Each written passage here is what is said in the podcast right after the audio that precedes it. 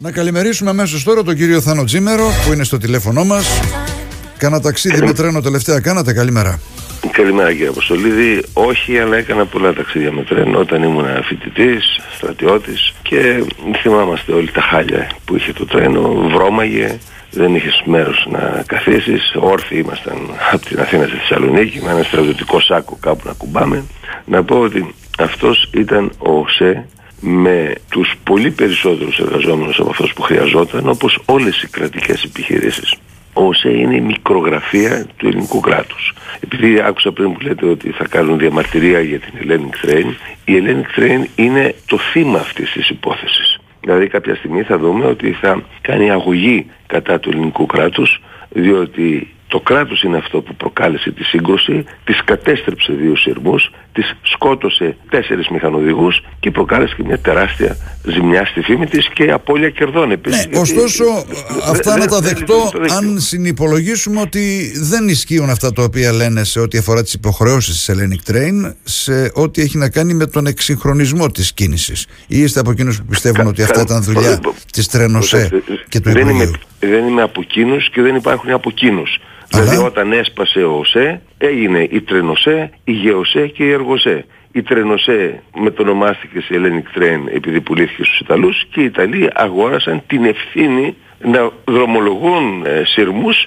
και θα ήταν υπεύθυνοι. Ναι, αλλά είχαν και συμβατική υποχρέωση να κάνουν να επενδύσουν σε υποδομές, τις υποδομές του, των ελληνικών σιδηροδρόμων. Οι υποδομές είναι της Εργοσέ, μην τα μπερδεύουμε αυτά δεν ανέλαβε η Hellenic Train παρά μόνο την ευθύνη να έχει καλά τρένα. Δηλαδή αν το τρένο ήταν βρώμικο θα έφτυγε η Hellenic Train. Εάν το δυστύχημα οφείλονταν στο ότι φύγανε οι τροχοί ας πούμε, διαλύθηκε το τρένο πάνω στις ράγες, θα έφτυγε η Hellenic Train. Η εργοσέα όμως η οποία είχε αναλάβει την ευθύνη της συντήρησης των υποδομών είναι 100% κρατική. Τελεία και παύλα. Το κράτος σκοτώνει. Μετά τις πλημμύρες της Μάνδρας είχα κάνει μια δυστυχώς προφητική ομιλία στο Περιφερειακό Συμβούλιο Αττικής λέγοντας ότι έτσι όπως είναι δομημένο το ελληνικό κράτος θα παράγει συνεχώς τραγωδίες. Μετά την τραγωδία στο μάτι είχα γράψει ένα άρθρο δυστυχώς προφητικό «Ο επόμενος καμένος θα είσαι εσύ» όπου περιέγραφα ότι η δομή του ελληνικού κράτους είναι αδύνατον να έχει αποτέλεσμα έτσι όπως λειτουργεί μια κανονική επιχείρηση. Θα σας πω ένα απλό παράδειγμα. Εάν χαλάσει ένα μηχάνημα στην εταιρεία μου ή στην εταιρεία σας, θα το αντικαταστήσουμε μέσα σε λίγη ώρα. Ναι. Μέχρι αύριο το πρωί, αν είναι δύσκολη περίπτωση, ας πούμε, θα το έχουμε αλλάξει. Αφήστε που υπάρχουν και κάποιοι ψυχοτικοί οι οποίοι έχουν ήδη εφεδρικά μηχανήματα έτοιμα να τα αλλάξουν αμέσως, να βγάλουν απλώς την πίεση να βάλουν το καινούργιο. Και θα έπρεπε, γιατί δεν μπορεί ξαφνικά να πέσει ο σταθμός, ας πούμε, να μην μεταδίδεται. Ναι. Το δημόσιο για να αλλάξει κάτι θα πρέπει να περάσουν από 8 μήνες έως 2 χρόνια. Δεν λειτουργεί έτσι. Δεν γίνεται να λειτουργούν οι δημόσιες προμήθειες με αυτόν τον τρόπο. Θα πρέπει ο κάθε υπεύθυνος σε θέση, σε οποιαδήποτε θέση ευθύνης, να έχει ένα συγκεκριμένο ποσό που να διαχειρίζεται και να κρίνεται από το αποτέλεσμα. Δηλαδή να είναι δημόσια όλα όσα γίνονται, να αναρτώνται σε μια διάβια του ΟΣΕ, ας πούμε μια διάβια του Δήμου Αλεξανδρούπολης, μια διάβια οποιασδήποτε δημόσιας υπηρεσίας, δηλαδή να έχει τη δική της διάβια, εκτός από την κεντρική, και εκεί να μαθαίνουμε αν αυτό το αγόρασε ακριβά ευθυνά και αν λειτουργήσε. Επίσης οι προσλήψεις. Είναι κάτι το οποίο δεν το έχουν θίξει πολύ, αλλά εγώ το θίγω. Είναι δυνατόν κάποιος ο οποίος είναι αχθοφόρος μέχρι τα 59 να γίνει σταθμάρχης στα 59. Η δική μου άποψη είναι όχι. Διότι οι θέσεις ευθύνης... Γιατί κύριε Τσιμερέ, απογείωσε την καριέρα του άνθρωπος; Μπορεί σωστά, αλλά απογείωσε και 100 ανθρώπους. Θα δούμε πόσους θα φτάσουν νεκροί. Διότι οι θέσεις ευθύνης χτίζονται βήμα-βήμα. Δηλαδή για να έχεις μια θέση ευθύνης χρειάζεται να έχεις πείρα, να έχεις εκπαίδευση, αλλά να έχεις και στοιχεία προσωπικότητας. Είναι σημαντικό να έχεις στοιχεία προσωπικότητας. Να είσαι εύστροφος. Μην βαριέσαι, ξέρω Ένας άνθρωπος ο οποίος βαριέται μέχρι τα 59 και δεν έκανε καμία προσπάθεια να βελτιώσει τη ζωή του παίρνοντας θέσεις ευθύνης. Δεν μπορείς στα 59 ξαφνικά να γίνεται σταθμάρχης. Πήγε 10 μέρες στην Καλαμπάκα που περνάνε δύο τρένα τη μέρα ας πούμε και μετά κατευθείαν σταθμάρχης στη Λάρισα και ξέρετε με ποιες εξετάσεις προσελήφθη. Δεν ξέρω αν τις έχουν διαβάσει οι ακροατές σας.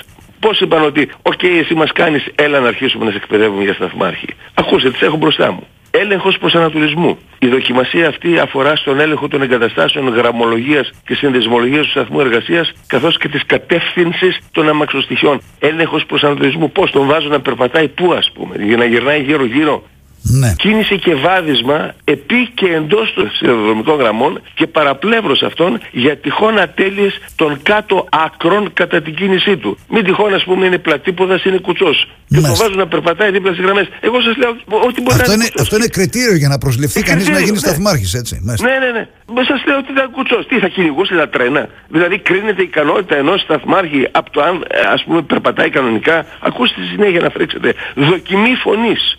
Με τη δοκιμασία αυτή ελέγχεται ο υποψήφιος για καθαρή και δυνατή ομιλία λόγω των ενδοεπικοινωνιών μεταξύ των εργαζομένων. Ναι. Μίτσο! Ναι, να μην, να μην είναι τσιβδός ο άνθρωπος, έτσι. Ναι, να, ναι, μπορεί ναι, να, ναι. να, να καταλαβαίνει ο και, μηχανοδηγός τι λέει. Ναι. Και μία φοβερή. Σκοπός της δοκιμασίας αυτής είναι ο έλεγχο, δεν λέει ο έλεγχος, ο έλεγχο είναι ναι. όπως είναι η προκήρυξη που υπέγραψε ο Καραμαλής. Ναι. Είναι ο έλεγχο της ευστροφίας συγκέντρωσης παρατηρητικότητας και διορατικότητας του υποψηφίου. Και διορατικότητας, δεν ξέρουν ειδικά οι άνθρωποι. Ναι.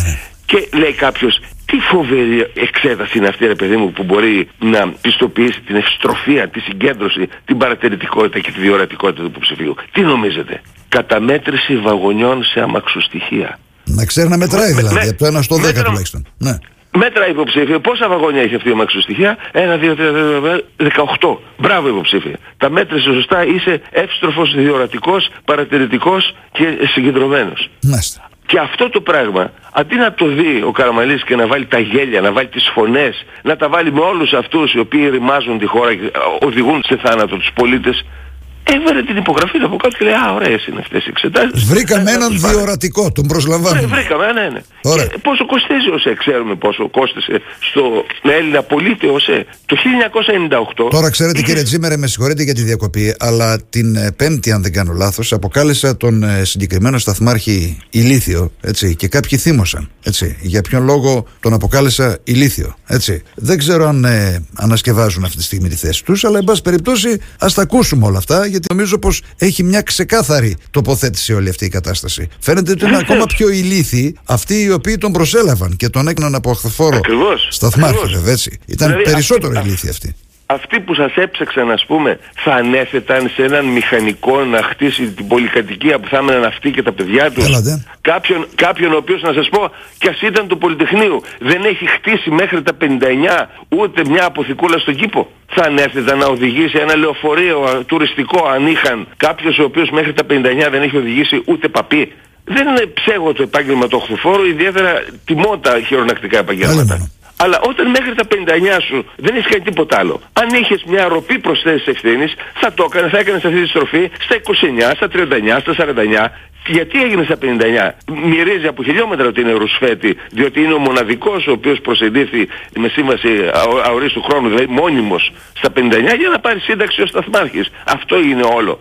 Και θα δούμε ποιος το έκανε αυτό τελικά. Δηλαδή είναι πολιτική κάλυψη. Όταν είναι ο μοναδικός που προσλαμβάνεται και άλλοι 73 είναι με μπλοκάκι. Άρα δεν είχε καμία διάθεση να έχει θέσει ευθύνες και βέβαια αν δούμε τα κολυβογράμματα στον μπακαλοτεύτερο με το οποίο κινούνται οι σιδηρόδρομοι θα πρέπει να τρελαθούμε. Να σας πω όμως το κόστος πόσο μας κοστίζει να στέλνουμε τα παιδιά μας να σκοτώνονται. Το 98 ο ΟΣΕ έχει συσσωρεύσει 600 δισεκατομμύρια δραχμές της εποχής, δηλαδή 1,7 δισεκατομμύρια ευρώ σημερινά λεφτά αλλά με διαφορετική αγοραστική δύναμη τότε πολύ μεγαλύτερη. Είχε συσσωρεύσει χρέη και τα διέγραψε το κράτος λέγοντας ότι εγκαινιάζουμε ένα πρόγραμμα εξυγχρονισμού και καινοτομίας και όλα αυτά τα μπλα μπλα.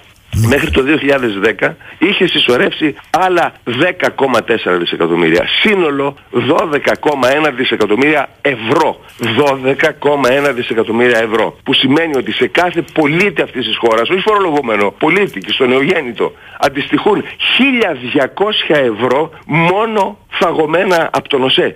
Δηλαδή μια τετραμελής οικογένεια, να το πω απλά, πλήρωσε περίπου 5.000 ευρώ για να μπορεί να στέλνει τα παιδιά της στο θάνατο. Το καταλαβαίνουμε αυτό. Και συνέχιζε ΟΣΕ με ένα κλίμα λειτουργίας το οποίο όσοι το ξέρουν είτε συναλλασσόμενοι είτε από μέσα θα σας το περιγράψουν με τα μελανότερα χρώματα και έχουμε ακούσει πρώην σταθμάρχες ή σημερινούς εργαζόμενους να λένε τι σημαίνει ΟΣΕ. Να πω ένα παράδειγμα με την άλλη κρατική εταιρεία, την Ολυμπιακή, για να καταλάβουμε τι σημαίνει δημόσιο και τι γίνεται όταν αυτά τα αναλαμβάνει η ιδιώτης. Η Ολυμπιακή είχε 65 αεροπλάνα.